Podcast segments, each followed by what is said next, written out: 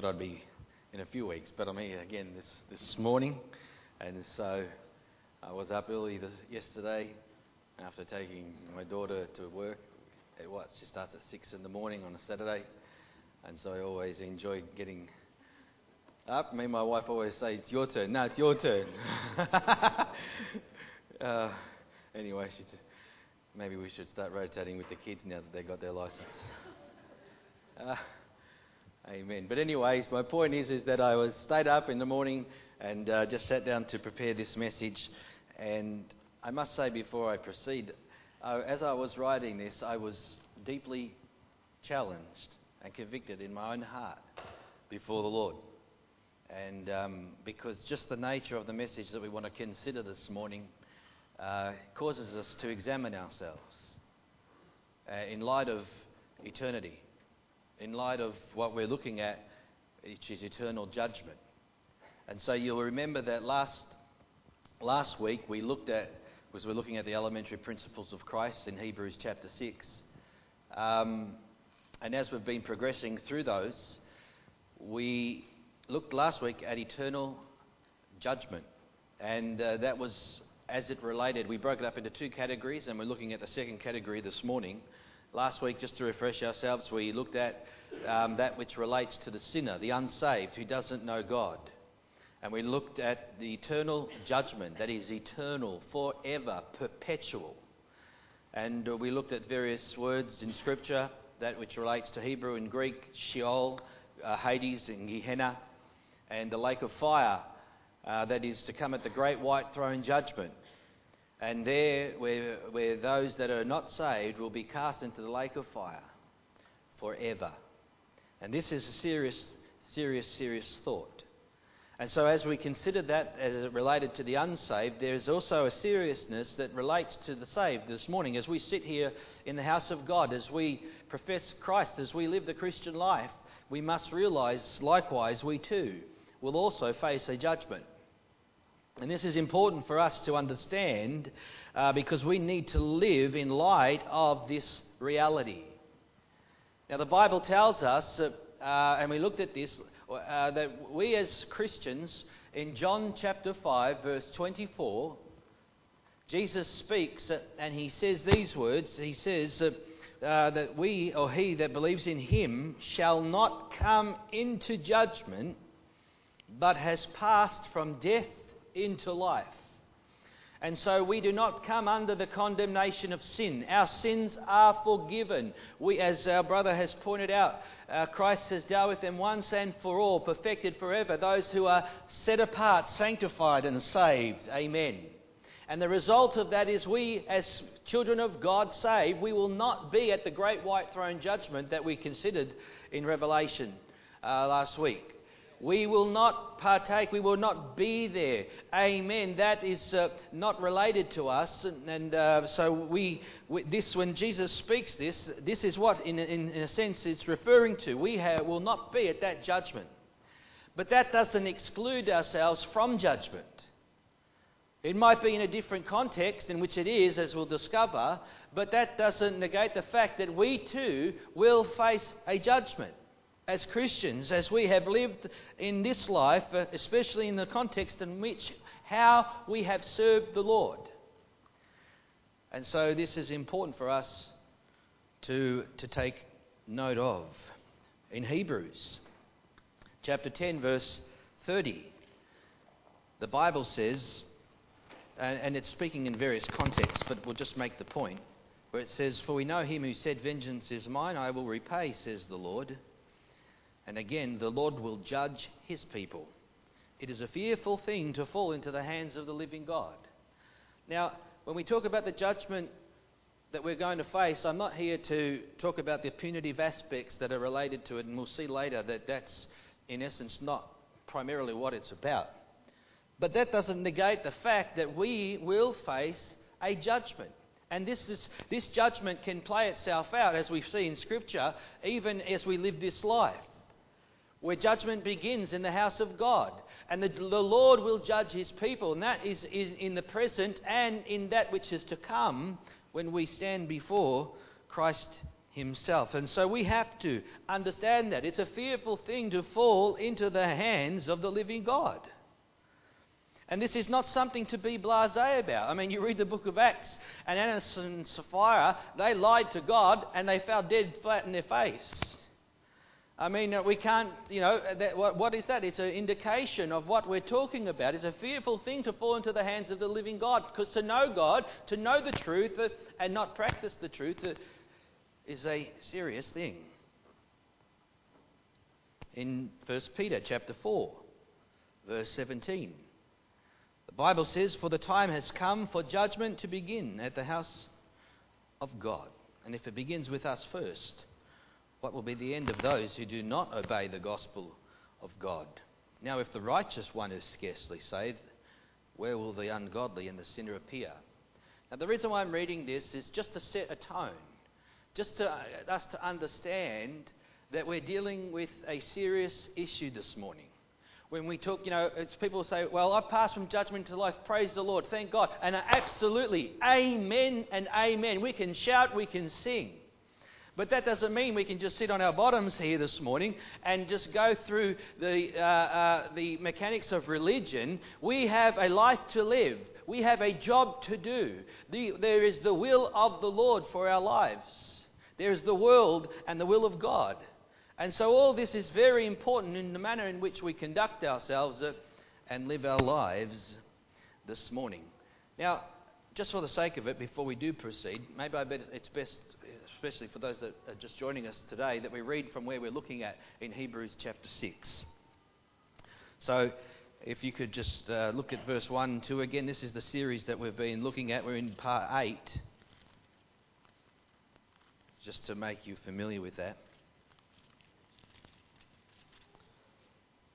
where the scripture says, "Therefore, leaving the discussion of the elementary principles of Christ, let us go on to perfection, not laying again the foundation of repentance from dead works and of faith toward God, of the doctrine of baptisms, of laying on of hands, of resurrection of the dead, and of eternal judgment."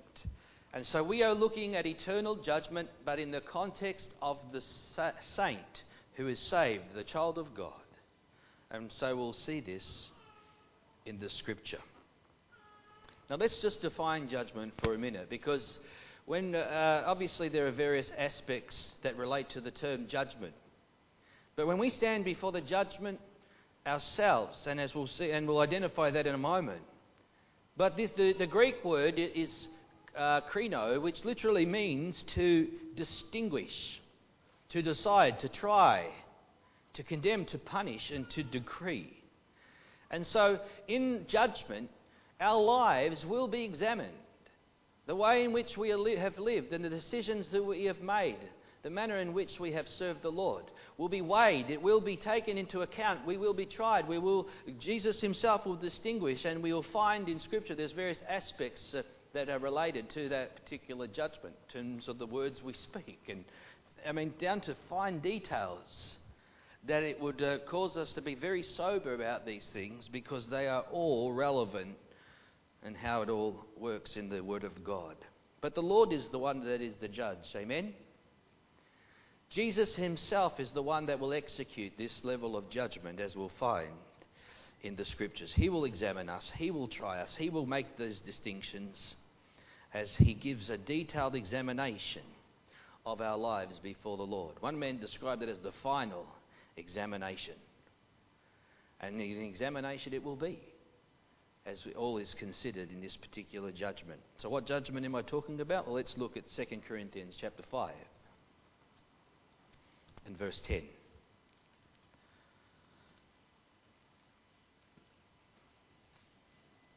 Second Corinthians chapter five, verse ten. "For we must all appear before the judgment seat of Christ, that each one may receive the things done in the body according to what he has done, whether good or bad." So just take note of that. For we must all appear before the judgment seat of Christ to receive the things done in the body, according to what has uh, or he has done, whether good or bad. And so this is laying down the the standard, the principle of eternal judgment, which is known as not the great white throne judgment that we looked at last week, but rather the judgment seat of Christ. And note that it says, for we must all appear. And now we talk about the fact that we have passed from judgment into life, so we're not talking about the great white throne. We're not talking about a con- this condemnation. There is now no condemnation to those who are in Christ Jesus and who walk not according to the flesh but according to the Spirit. And so we have passed in that sense, but nevertheless we will come under judgment ourselves at the judgment seat of Christ.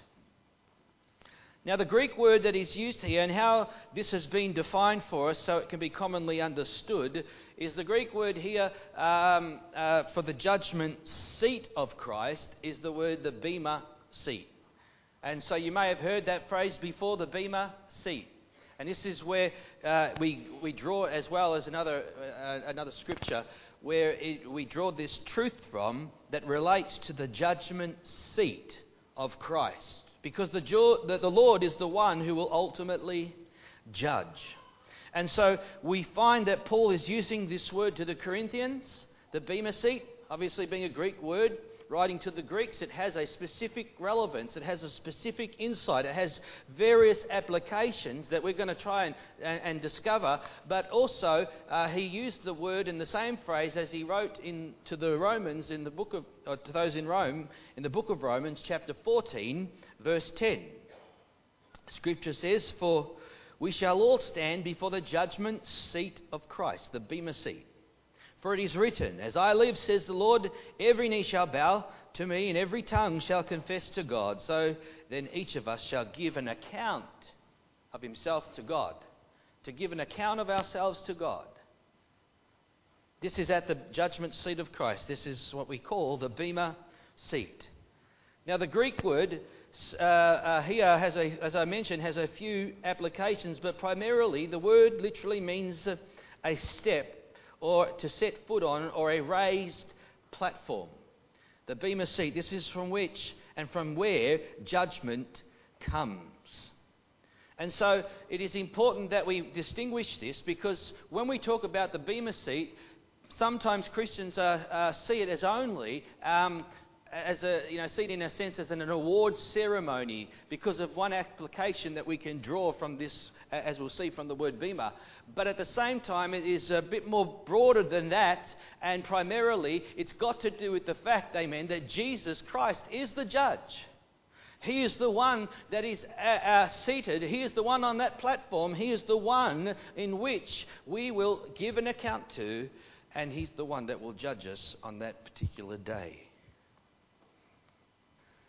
Now, in keeping with the Scriptures, the Bible says, for we must all appear before the judgment seat of Christ, that we may receive according to what we have done in the body, whether good or whether bad. Whether good or whether bad.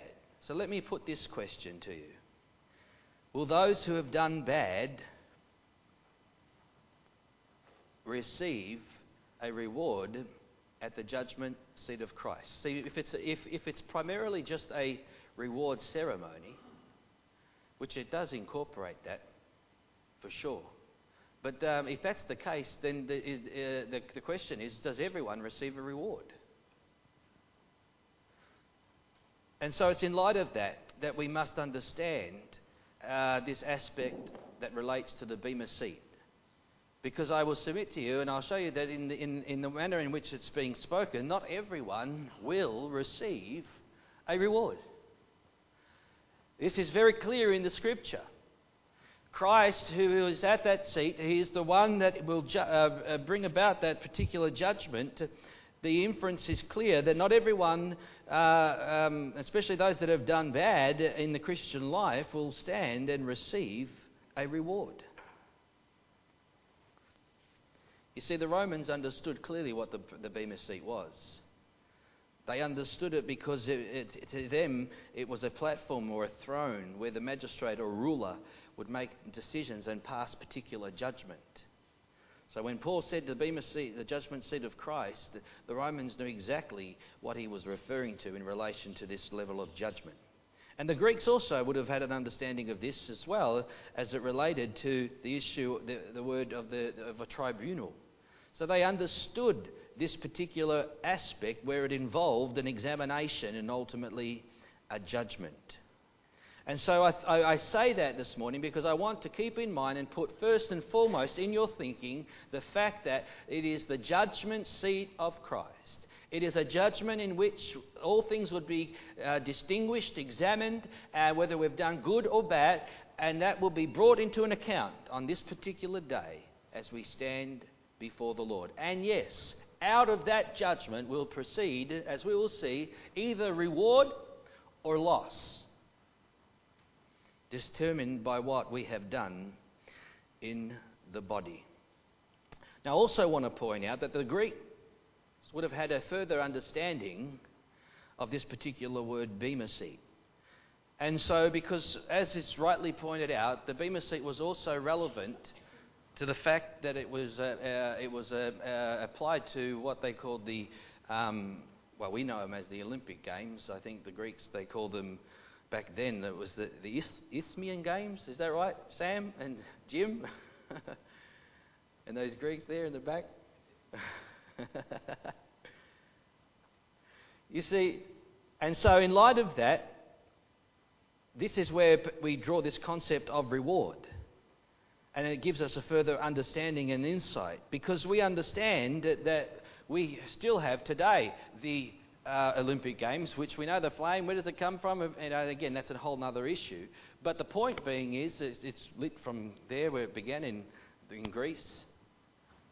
But the, the point is, is that those that participate uh, uh, in the in the Greek Games back in those days, there were those that sat, and they would, the contestants would have to perform, obviously, and compete, but at the same time they would be scrutinized by those judges. Isn't that how the how, how if you're participating in any event, there are people who are judging, they are scrutinizing, they are watching to make sure that you do everything that's right and required within the rules and the guidelines of that particular event or sport or whatever the case may be, and if you falter, you are automatically disqualified. And so in that sense, there is that level of judgment that is being exercised, and this is a manner in which we can also understand certain things in the Christian life. And another aspect is, once the contestant won uh, that event, they then would stand on the podium and they would receive a laurel, um, um, what's the word, uh, wreath, that's it.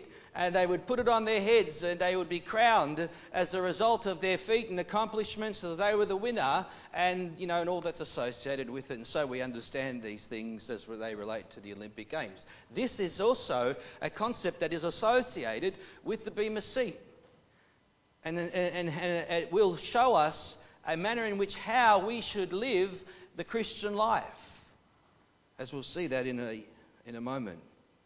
But isn't it true? If you've ever observed these things, how people can be disqualified for just the most serious, littlest things, can't they? And uh, they've and, and and so the issue of disqualification uh, is is also uh, relevant when we consider it as well as into the Christian life, because the Bible even tells us to examine ourselves lest we be disqualified.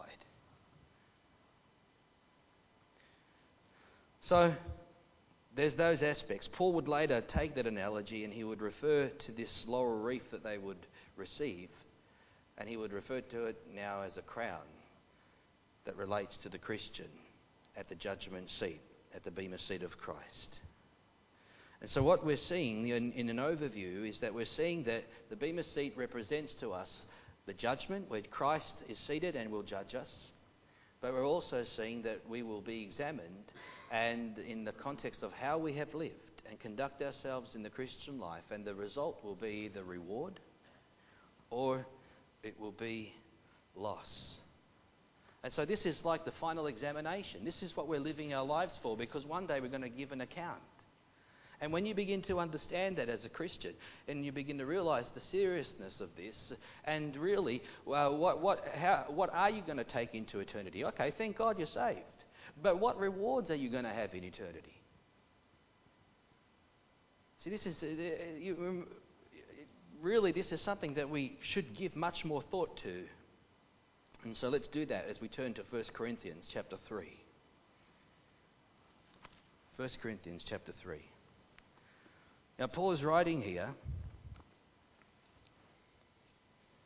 and in, uh, actually we'll start from verse eleven.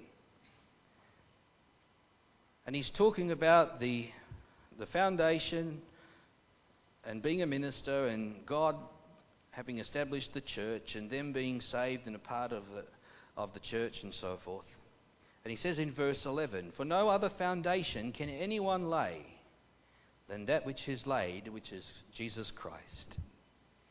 Now, if anyone builds on this foundation with gold, silver, precious stones, wood, hay, straw, each one's work will become clear, for the day will declare it, because it will be revealed by fire, and the fire will test each one's work of what sort it is. If anyone's work which he has built on endures, he will receive a reward. If anyone's work is burnt, he will suffer loss, but he himself will be saved, yet as through fire."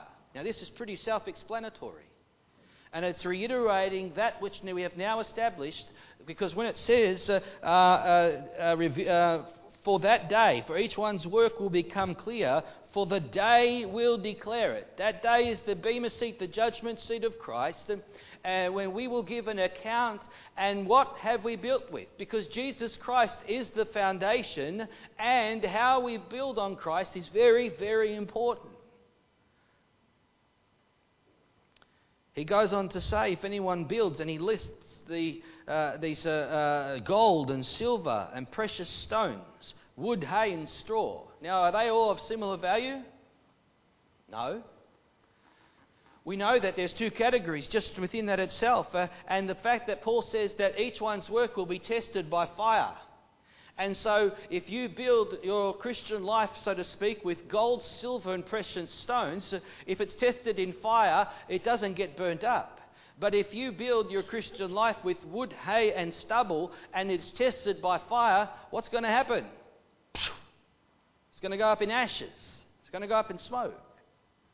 And so, uh, but yet, uh, the Scripture says uh, in verse fifteen, "But he himself will be saved uh, as through fire." So yes, at the end, your soul, amen, will uh, you will be in heaven, but uh, what will you have? Because your Scripture says that right there, it says you will either suffer loss or you will have a reward. Now, do you want to go into heaven and suffer loss? Do you, or, or do you, would you rather have a reward? Now, we'll look at the motivations later, but still, that's that's the truth. That's the reality.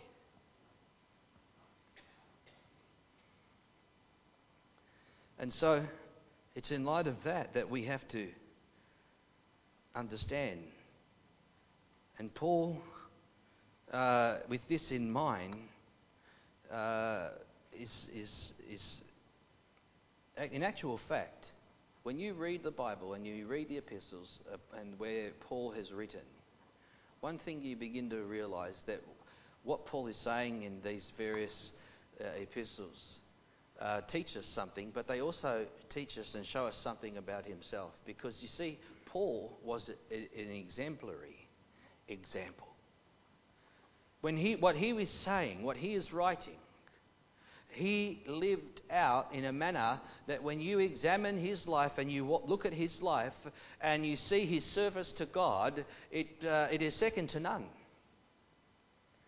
Uh, and so he was a man that had given himself wholeheartedly to the call of God, had, bore, had bared immense suffering in his service to God.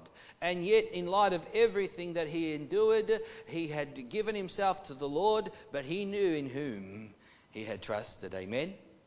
He knew he had a reward. And so when you look at Paul's life, you begin to see an example, something that we ourselves can learn from, something that we ourselves can emulate. He said, imitate me as I imitate Christ. He says, follow me, follow my manner of life. And so we see an example in Paul that, uh, again, when we look at it and reflect it upon our own lives, it brings a deep challenge and even conviction into the manner in which we are approaching and possibly living ourselves in the Christian life. But he lived an exemplary life. And it's why Paul would later talk in his epistles about crowns and rewards.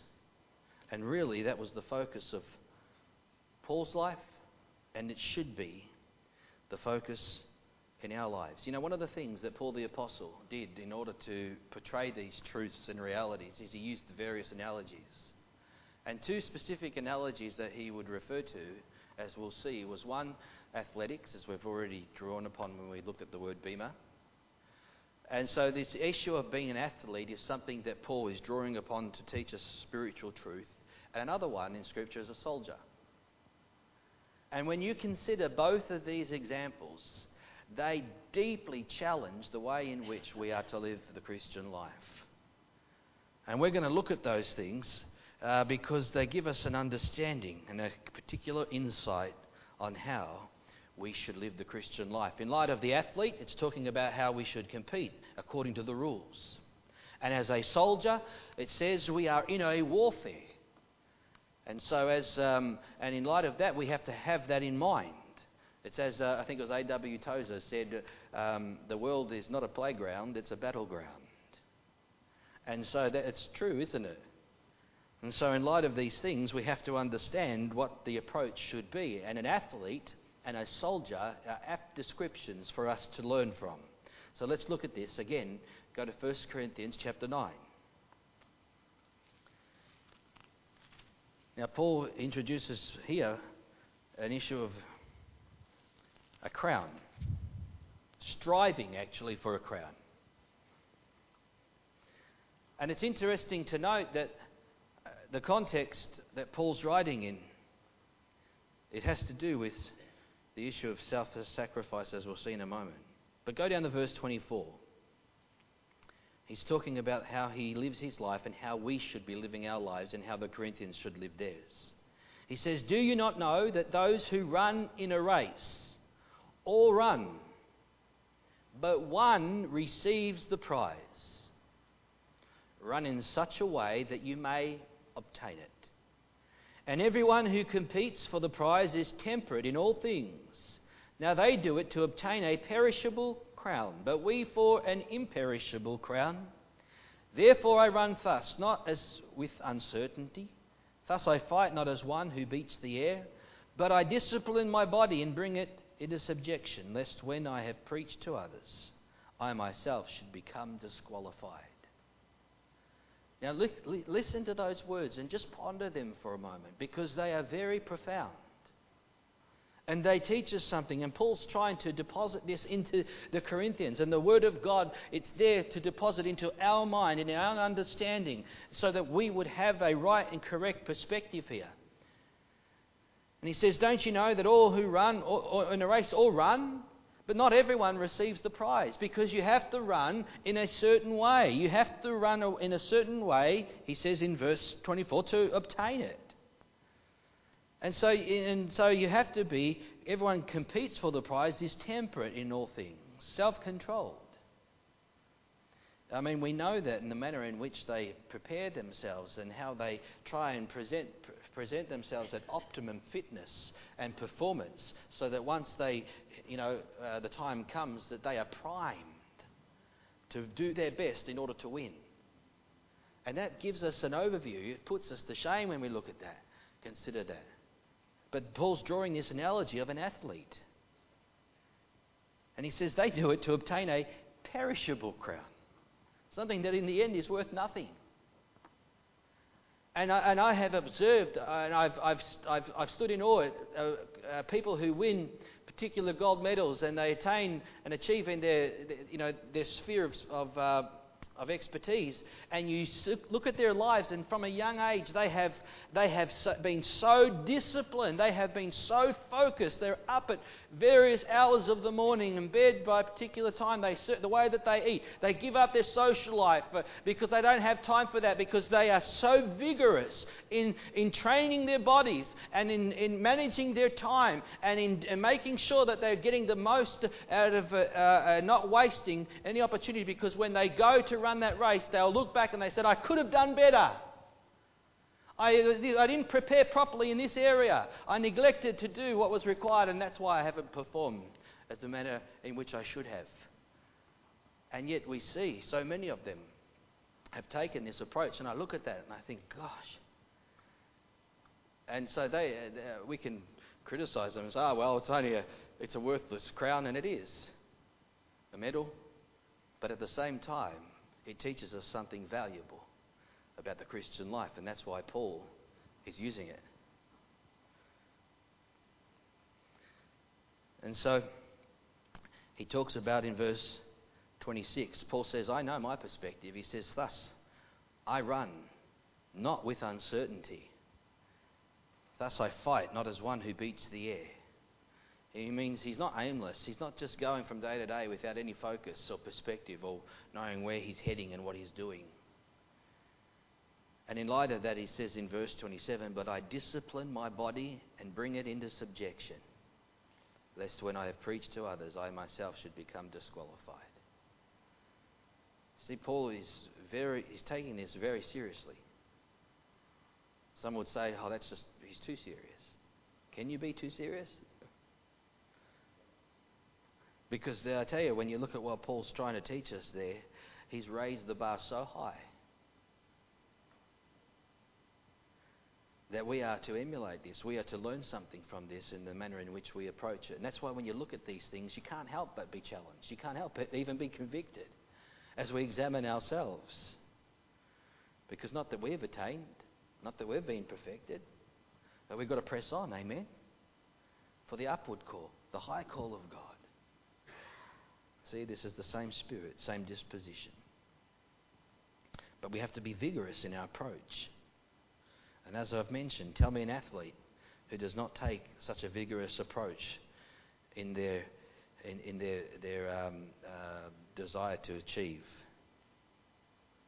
And so the, it begs the question, well, how disciplined are we in our Christian walks? How disciplined are we in our lives? How disciplined are we in our devotions? How disciplined are we in our prayer life? How disciplined are we in seeking the Lord and reading and coming to church and, and sharing the gospel and, and doing those things that relate to the business of the kingdom of God and our tender, tending to our own relationship with God? Now, we'll get to the motivation of these things, but these are the realities. And so how are we living? Do we live for self? Or do we live for the world? Or do we live for the, the Lord? Because in light of this, he says, we're doing this to obtain a crown. And if the, the inference is, is if you don't run in the in the manner that's required, you will be disqualified. And so will everyone receive this crown? You know, we talk about a race and one person gets the crown. That's not what Paul's talking about. He's talking about qualifying for the crown. So we can all qualify for the crown, this particular crown, but it's dependent on how we are approaching our the Christian life and how we are serving the Lord. Let's go to Second Timothy. This gives us a little bit further insight. Second Timothy chapter two, verse five.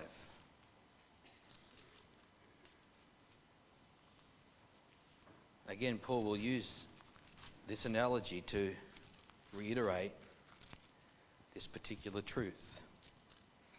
In verse five of chapter two, he says, and also, I mean, Paul's talking again, context, he's talking about training faithful men, because that's what's required.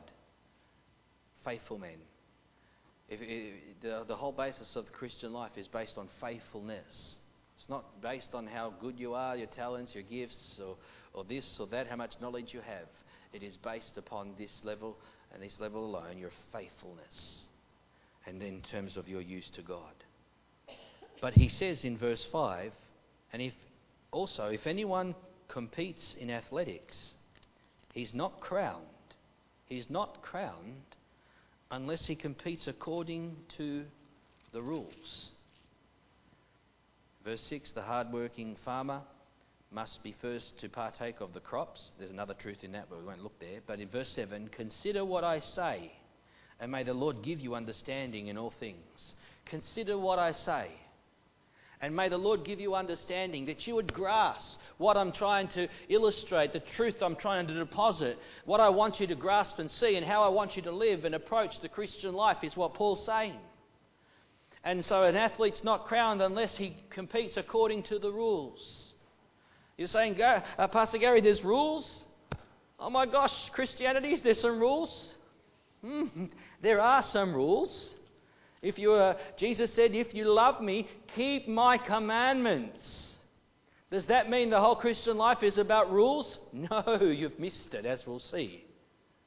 Haven't gotten there yet, we're getting there.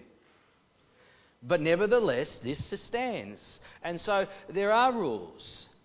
There are expectations. Oh my gosh, no, it's all about God's grace. No, there is about God's grace. And it's a God's, about God's power. And that's why when we will be judged according to the manner in which we have lived our lives in accordance to sin, because God's given us a grace not to cover our sin, but in order to give us power to live over sin. We've been looking at this in the book of Romans. And if... So again, but my, my point is is that there are, there are rules in this sense. Now you can't, let me say this, you can't live like this, this in, in this analogy of an athlete, you can't live like this if it's just based on rules, can you? You can't live at that level if your motivation is, well, they're the rules. You won't get too far, will you? It won't sustain you for very long, let's be honest. I, I, I thought about this, and I thought the best way to, for me to illustrate it, I hope this is, uh, people can understand what I'm going to say here. Um, who's familiar with the tennis players, Bernard Tomic and, and uh, what's the other one, the um, Kyrgios? Nick Kyrgios. And so, now, they've come under a lot of criticism in, of recent times because of their attitude. Because here are men who had potential, and yet they are not achieving in their sport. Because really, their their, content, their motivation is not that they want to be number one in the world. Their motivation is, hey, you know what? Tennis brings in the mullah, and I'm rich, and you're not. So that's in effect what happened. and so that, and so you know what? If that's the motivation. To, to compete on that level, then they're only going to achieve so far. They're not going to go that far. But you see, those that attain to number one, number two, number three in the world, that those that are pushing for the ultimate, I tell you the difference is, is they are living a, a life of self-discipline. They are so fixed and focused that they, uh, you know, after the tennis tournament, they're not out at the pub, you know, hey, you know, doing this and doing that and all the rest of it. You know, they're they're back at home getting their rest, and they're uh, and they're back at training, and they're back on their diet, and they're doing what they're doing because they must be at optimum fitness and focused mentally and physically if they're going to sustain and maintain and be number one in the world. And what motivates them? It's not money. It's because they want to achieve. They want to be the best that they can be. And that's what separates people like Federer and the Djokovic and whatever else as compared to the uh, the Tomics and the Kyrgioses. And that's why they've lost respect for themselves in the sport, because they're not seen as, as, as uh, they're seen as doing a disrespect of service to the game itself, because their motivations are all wrong. See, our motivations have to be right. When we talk about rules and discipline, if we just talk about these things in and of themselves, then you'll think, oh gosh, that's just, the Christian life's just so hard. But you know what? If you are motivated by a desire to please God, if you love God with all your heart, mind, soul and strength, the Bible says that His commandments are not burdensome. You know, they're not burdensome. Sometimes people, I've, I've witnessed to people when they talk about the Christian life, and they'll say, oh, it's just a bunch of rules and regulations. How sad is that? And I go, you're right. If that's what it is, it is. It's sad. But you see, I give them an analogy. I said, you, uh, they, sometimes they're talking with their wife or spouse or whatever, or partner or whatever else. I say, do you love this woman? They go, yeah. I go, you know what? You can go and do whatever you want. You don't have to be committed to her. But why are you committed? Why are you bringing yourself to be so constrained to one person? Because you love her. And love is the motivating factor. You don't have to. But you want to because you love her and you want to please her. And so that becomes the motivation. And so there, what, it's what we call the law of love. And the law of love is not burdensome. The, the law of love is liberating. Hallelujah. Especially when you learn to live the life of self-sacrifice and self-denial and you put your others first. You begin to realise, hey, life's not about me. One, one stage it's about, oh, well, me, me, the world's an oyster. It's all about me, me, me. And you realise that once you go down that path, you're going to get, you're going to hit a brick wall and you're going to be empty, high and dry. Because the world cannot. Until you learn the transition. That's why God's created family. You know what? When you have children, God breaks that ego spirit. Now all of a sudden I've got to live for them. And, all, and I work, work, work, work, work to feed them, to pay the bills. You know what I'm saying, man? And ladies too, because I know you work, so please, I don't want to, uh, we live in times of change. But I'm talking to men specifically because women, they have all those inbuilt tendencies anyway. But men, uh, we learn things the hard way sometimes. But the point being is, is that this is what it's about. And so that's why for men to be disciplined, to be uh, working, to be providing, to be protecting, and to be fulfilling his God-given role in a family, there's nothing more satisfying. Because you know that you are doing the will of God in these things. But again, the point being is the way in which we live this life. And uh, we are to compete according to the rules, as Paul says. Now, there's also in Corinth, uh, sorry, in, in, I didn't read it, but we, I did mention the fact that Paul speaks of another analogy about a soldier. And in uh, in Second Timothy, there again in chapter two, uh, Paul writes, and he says in verse four. Now I read verse five before, but let's read verse four. He says, no one engaged in warfare entangles himself with the affairs of this life, that he may please him who enlisted him as a soldier. And so here again, Paul's giving us an analogy. No one engaged in warfare entangles himself in the affairs of this life. You know, when you when you enlist in the army, what's the first thing? I haven't been there, so I can't tell you, but I do. I just understand some basics. But what's the first thing that they set out to do? James. What's that? Teach you obedience. And so the idea is to break the will, to bring you, uh, to, to to cause you to yield and be in, in unto obedience. I mean, uh, and so that you are, and then they train you so vigorously that to, to prepare you for war. Because if you were to ever find yourself in the midst of war and you are not prepared and you are not fit, then uh, you're in serious trouble. And so again, we're getting another analogy by Paul, is that of a soldier. And so uh, here it is, uh, that no one engaged in warfare entangles himself with the affairs of this life. You can't. Not to the, you can't allow yourself to be entangled because you know what? I have a mission, I have a purpose, and this is what I am doing, so I'm so focused and fixed on that that I can't let anything else interfere or get in the way or entangle me. The word affairs here in the Greek literally means to a transaction, to negotiate.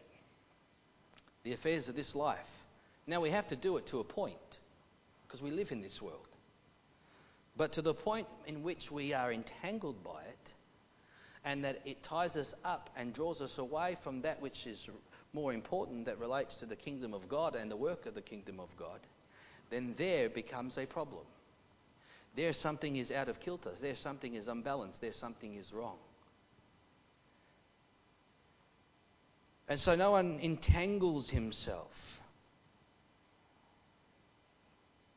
To become entwined.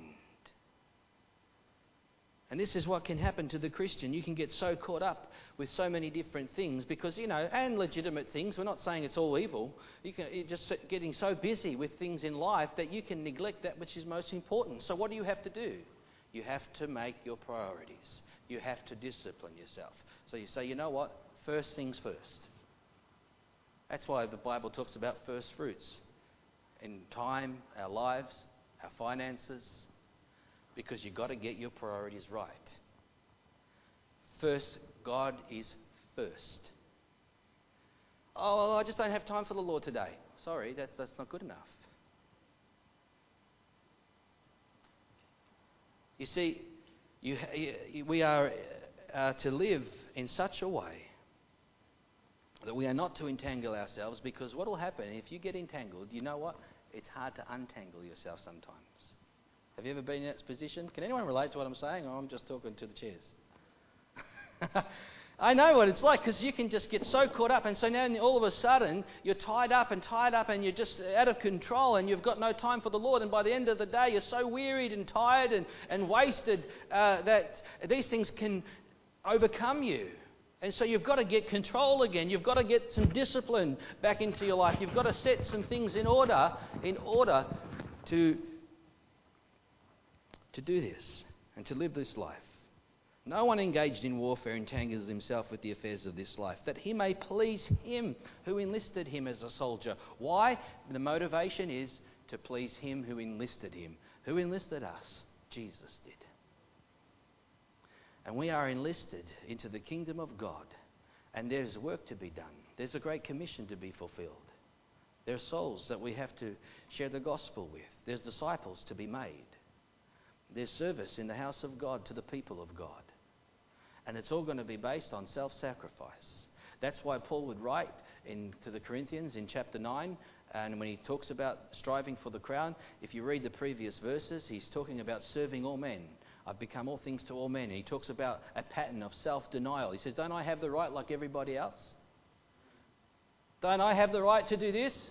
Well, what's wrong with that? It's your right. Oh, that's right. It's your right. It's your right to lose the crown too. You see? Because when we start thinking about me, my right, we lose the essence of what this is about. This, this life is about self-sacrifice. It's about self-denial. It's about putting God first. It's making sure that I am, uh, I am, uh, I'm pleasing Him who enlisted me as a soldier. It's making sure that I'm living a disciplined life in order to achieve according to the, as compared to the athlete that we see in Scripture. And when you look at it like this, as I said to you, when I wrote this message, I was challenged and convicted. I, I have to stand here and preach it, but I don't want to preach it as one who's somehow got it all together and I'm telling you what to do. I'm preaching to myself this morning.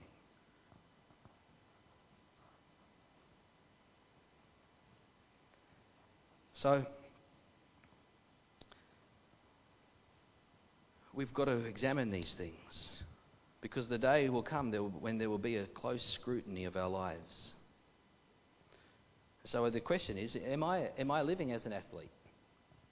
Am I am I living as a soldier?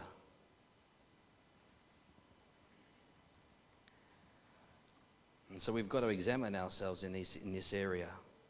Because one day when we stand bef- before the Bema seat at the judgment seat of Christ, all of these things will be distinguished. All of these things will come to light. And these are the things that will be weighed. These are the things that will be judged. This is where we will be either have a reward or have a loss. And when you th- begin to see it in that context, eternal judgment. So what happens there will set the tone of your eternal dwelling. How does it all work? I can't really tell you exactly. But I know that some people are going to look better than others, if I could put it that way. So we have to consider these things. Now, I don't want to go too far into time, and I was going to go through, and I want to touch on a couple just quickly. But in light of this, the Bible talks about various crowns, and I don't want to go through all of them for the space of time to examine them as such, but there's a, a number, five that are listed, some will say six, but five in in in the scriptures, the crown, in terms of reward. And so the first one is found in, or one of them is found in James chapter one verse twelve. This is what refers to the crown of life. Blessed is the man who endures temptation, for when he has been approved, he will receive the crown of life which the Lord has promised to those who love him. The Lord has promised to those who love him. Not that those that just, you know, keep the rules. Those that love him, because temptation is there. Temptation comes. And so how will we respond? Because the Bible says that with every temptation, God gives us a way of escape. So we can't blame anyone. When we fail, when we sin, when we fall short, we have to acknowledge these things. But you see, blessed is the man who endures temptation, for when he has been approved, he will receive the crown of life. Amen. Is that a motivation to overcome sin? To receive the crown of life which the Lord has promised. In Second Timothy chapter four verse six, there is a reference to the crown of righteousness. And this, uh, this again, this is in essence with what we've been dealing with. Paul says, "For I am already being poured out as a drink offering." Think about that. This is the whole issue of Paul's life, of self-sacrifice. I have been poured out as a drink offering. My whole life has been poured out in service to God and service to people. It's just being poured out more, and everything I've got to give, I'm giving that and more. And the time of my departure is at hand. I have fought the good fight. And it's a fight, amen? It's a fight. Every day it's a fight. And that's why we feel weary sometimes. That's why we're prone to discouragement. That's why we're prone to these things. But the Lord would tell us to hold fast. Don't cast away your confidence. Don't be discouraged, which is a loss of courage. You must hold fast. You must press on. And he says, I have fought the good fight. I have finished the race. So I have fought the fight as a soldier. I have finished the race as an athlete. And I have kept the faith. Hallelujah. What words that he could proclaim at the end of his life as he looked back, and not that he was, he knew he couldn't judge himself in the ultimate sense, uh, but from what he could see, he was confident enough to make this proclamation in relation to himself. He says, I have kept the faith. He had protected sound doctrine. He had taught. He had contended earnestly for the faith. All of those things in which he gave us the uh, the, the, the theology that we know today in Christian in, in Christian life and Christian living. In verse eight, he says, "Finally, finally, there is laid up for me the crown of righteousness." You see, Paul's not being selfish here. He's not just, you know, in, and he wasn't doing it for the crown in and of itself. He did it because of his love for the Lord. But he understood that in God's economy, there is reward and there is loss. And so um, uh, that should uh, come into our evaluation of things and the way in which we live our lives. And so he says, there's laid up for me the crown of righteousness, which the Lord, the righteous judge, will give me on that day, and not to me only, but all to love, all the who have loved his appearing. There you go, Colm, that day. Don't worry, Colm knows what I'm saying. Just came to my mind as I read it. On that day. So, in when we talk about, that's what we're living for. We're living for that day. That day when we stand before God, at the judgment seat of Christ, and when our lives come, Uh, we will hear those words, well done, good and faithful servant. How, when we get, are tried, what, have we built our lives with gold, silver and precious stones, or have we built our lives on hay, wood, hay and stubble, which will all be burned up? And so we have to live in light of this truth, church. When we talk about eternal judgment as found here, we, we have to see it also in the context as, as it relates to us. We're not talking here about um, the loss of salvation, because the Scripture is making the reference there in terms of being saved as through fire. But hey, why would you want to live this life and build on all those things in this world and then have it all burnt up in the end for nothing? But you can live a life that's self-sacrifice. That's why Jesus said, "He who loses his life for my sake will find it. Take up your cross and follow me." That's why people realize that the Christian life means I've got to... Jesus is my Lord and my Saviour. It's not about what I want. It's about not my will, but His will. And this is the whole premise and foundation of what it means to serve God. This is the gospel that we preach. And I've seen people who are not prepared to pay that price, who say, "No, I don't want to take up my cross," and they and they, and they and they they turn away from the Lord. And it ought not to be so. And so I want us to consider these things this morning, that we would have one only whom we seek to please, and that is Jesus. If I can just draw your attention as we conclude to back to Second Corinthians chapter five, because here Paul sums it up. We read before verse ten. Now I want to read with you verse nine. He says, "Therefore," he's just again tying together. He's spoken about the assurance of the resurrection, and so that's what that's what we're living for. Amen. We've looked at that when we looked at the doctrine of resurrections, the assurance of the resurrection from the dead. And so in light of that, he says this is our aim. He says in verse nine, "Therefore we make it our aim, whether present or absent, to be well-pleasing to Him." Well-pleasing to Him. "For we all must appear before the judgment seat of Christ, that each one may receive the things done in the body, according to what he has done, whether good or bad." Verse eleven, "Knowing therefore the terror of the Lord, we persuade men, but we are well known to God, and I also trust are well known in your consciences."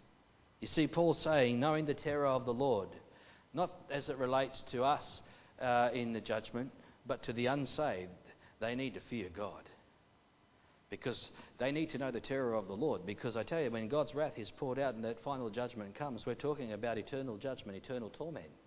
Knowing the terror of the Lord, what what what does it do? We persuade men. We've got to tell them. We've got to share the gospel. We've got to let them know. I know that we do that in, here in Australia. Everyone's caught up in there's such there's such apathy. There's everyone's caught up in the material. Everyone's caught up in the physical, and everyone wants to, you know, is pursuing pursuing their dreams and all the rest of it. But that bubble will burst eventually. Amen. And as we pray for revival, we pray for a harvest for this nation. Let it come to the end of itself. Let them reap what they sow. Because I tell you now, it'll come. The, the darkness will come. And then, amen, we will stand and we will pre- preach and sh- continue to share the gospel. Because later, you can read it for yourself, the Bible says, "For we are ambassadors for God." As though God were pleading through us, we implore you on Christ's behalf, be reconciled to God. So I'm God's mouth, as though God pleads through me. If I don't open my mouth and speak, then God's not speaking. Now, there's a truth there. God can move outside. He can talk through a donkey if He wants. But the point is, is that we have been appointed to, to this purpose. And shouldn't we not be faithful ambassadors?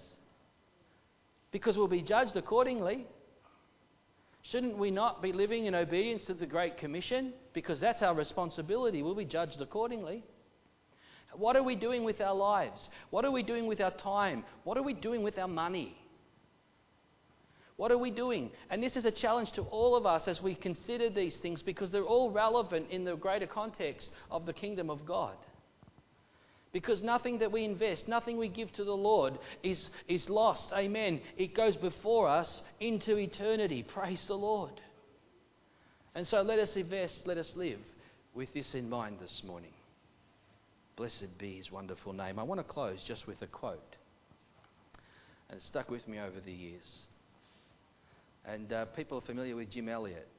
Jim Elliott was the um, American missionary that went to the Auca Indians, and um, and in his desire to go to this tribe in the South America there in the jungle, untouched by humans, he went there to preach Christ. And you know the story, for those that are familiar, he he was killed and, and uh, by these individuals, and he his life was uh, and, and and others they they were they were uh, killed by them. But if you know the story, his wife and others later, the the village and the people and the tribe, they received Christ, and there was a great miracle of salvation where the the whole the transformation of their lives, they were delivered from this uh, this darkness and the witchcraft and the curse of sin and death that was at work in their midst, and to see them being changed by the gospel. But he was a man who paid with his life to see that come to pass. But you see, that's how the kingdom of God works, as we know it in Jesus. We see it, the same principle at work in this instance. But Jim Elliott said these words, and really let them let us think about it in light of what we've been considering this morning. He said, "He is no fool who gives up what he cannot keep to gain that which he cannot lose." I read it again. "He is no fool who gives up what he cannot keep to gain that which he cannot lose." And how true it is. He gave up his life, but in eternity he'll receive his reward. He'll receive his crown, because everything he committed to God, nothing is lost. Amen. But if we don't invest in that which is to come with our lives, and if that means death, then so better be. Whatever the Lord wills, that's what I'm prepared to do. And whatever we lose, we lose in this world. We lose nothing in eternity. Amen? We're not fools. The world will look at us and say, "You're so stupid. Hey, what? You can gain the whole world and lose your own soul. That's stupid. That's the fool. The fool has said in his heart, there is no God." They're the real fools. We understand these truths. So we, let us live according to them. That's what I'm trying to exhort us to today. Let us live. Not just understand and speak, but live. And that's a challenge. It just doesn't come automatic and naturally. What comes automatic and naturally is the opposite, actually. That's why we have to be challenged with these things. So let's conclude this morning in a word of prayer.